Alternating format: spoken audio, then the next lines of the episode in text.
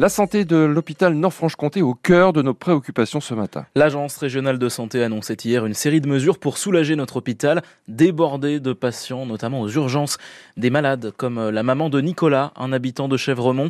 Elle a fait un AVC et a dû passer trois jours sur un brancard avant d'être admise en cardiologie.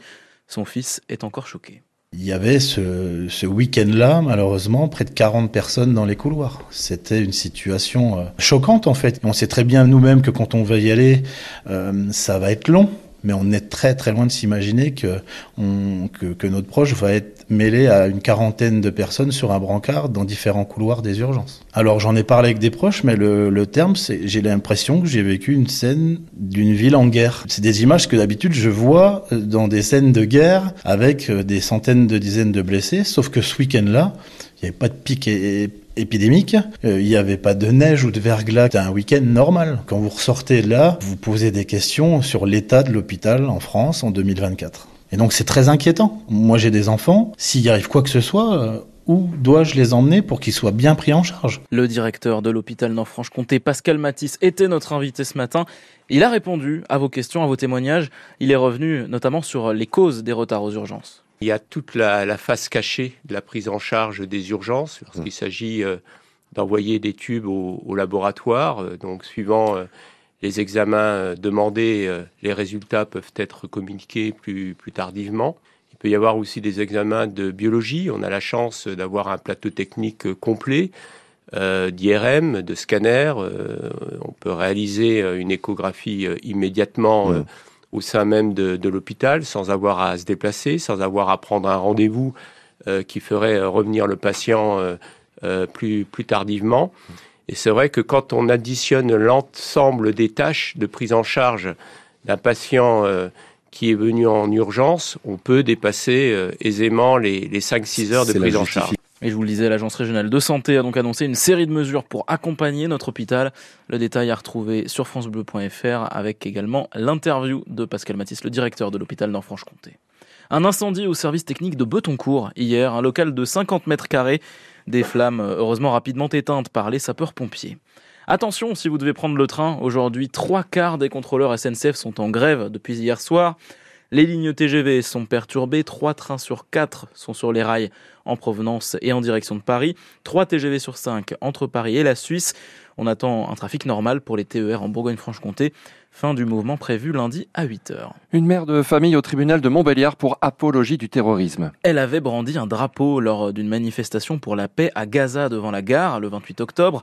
Un drapeau du Hamas, l'organisation islamique. Sauf que ça, elle ne le savait pas, c'est en tout cas ce qu'elle a dit au tribunal, qui l'a relaxé, Christophe Beck. Sur les photos présentées au tribunal, on aperçoit cette mère de famille, drapeau vert en main et bandeau sur la tête. Ce drapeau, je l'ai acheté à l'âge de 15 ans pour le message religieux qu'il relaye. Pour moi, c'était une prière. Je ne savais pas qu'il s'agissait d'un drapeau du Hamas.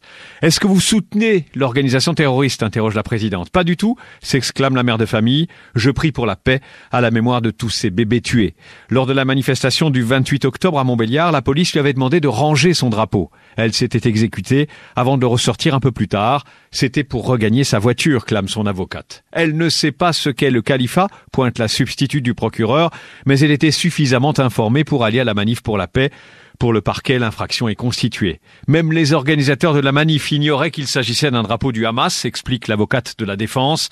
Le tribunal se range à cette position. Rien ne permet d'affirmer que la prévenue brandissait sciemment ce drapeau. Il prononce la relaxe. Récit de cette affaire sur francebleu.fr. Les préfets vont mettre leurs bottes en caoutchouc. Gabriel Attal leur demande d'aller au contact des agriculteurs tout le week-end. Le Premier ministre espère calmer enfin la colère des exploitants qui menacent de nouvelles actions pour de meilleures conditions de travail. Le CCE TUP est toujours en selle. Le club cycliste franc-comtois reste en National 1. Il risquait la rétrogradation financière à cause d'un déficit de 35 000 euros. Une cagnotte est lancée pour combler le trou dans la caisse. Si vous souhaitez participer, on vous a mis le lien sur francebleu.fr. Le FC Sochaux-Montbéliard ne quitte plus le stade Bonal. Ben non, on y est bien installé. Sixième match d'affilée à domicile ce soir pour les jaunes et bleus en national contre Épinal, 16e et relégable. Et pour rester dans la course à la montée, pas de secret, il faut gagner.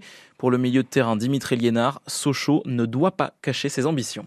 Très bien que sur les cycles retour, euh, les matchs vont, beaucoup plus vite. Toutes les équipes ont leur objectif maintenant. Celles qui sont en bas, celles qui sont en haut, c'est voilà, tout le monde veut les prendre des points. Tout le monde, je pense, euh, a vu euh, ce qu'était capable de faire Sochaux aujourd'hui. Donc voilà, le cycle retour est toujours plus dur. Les matchs sont beaucoup plus serrés. Maintenant, nous, voilà, on a vu ce que pouvait faire le public à Bonal. Donc si on a envie, avec les coéquipiers, de remplir Bonal, il faudra gagner les matchs pour attirer les foules. Quoi. On verra comment les joueurs vont supporter cette pression-là maintenant, mais il faut pas se prendre la tête. Je pense qu'il faudra refaire un, point dans 6-7 journées. On, en saura beaucoup plus. Ça va être très dur parce que faut pas oublier qu'on a des matchs en retard. Si on fait ce qu'il faut, je pense que l'équipe a, des atouts euh, à faire valoir pour être dans ce peloton de tête. Sochaux Épinal, coup d'envoi à 19h30 ce soir au Stade Bonal. Euh, notez bien que vous n'aurez qu'une heure cette fois-ci pour vous installer en tribune, puisque l'ouverture des portes est à 18h30.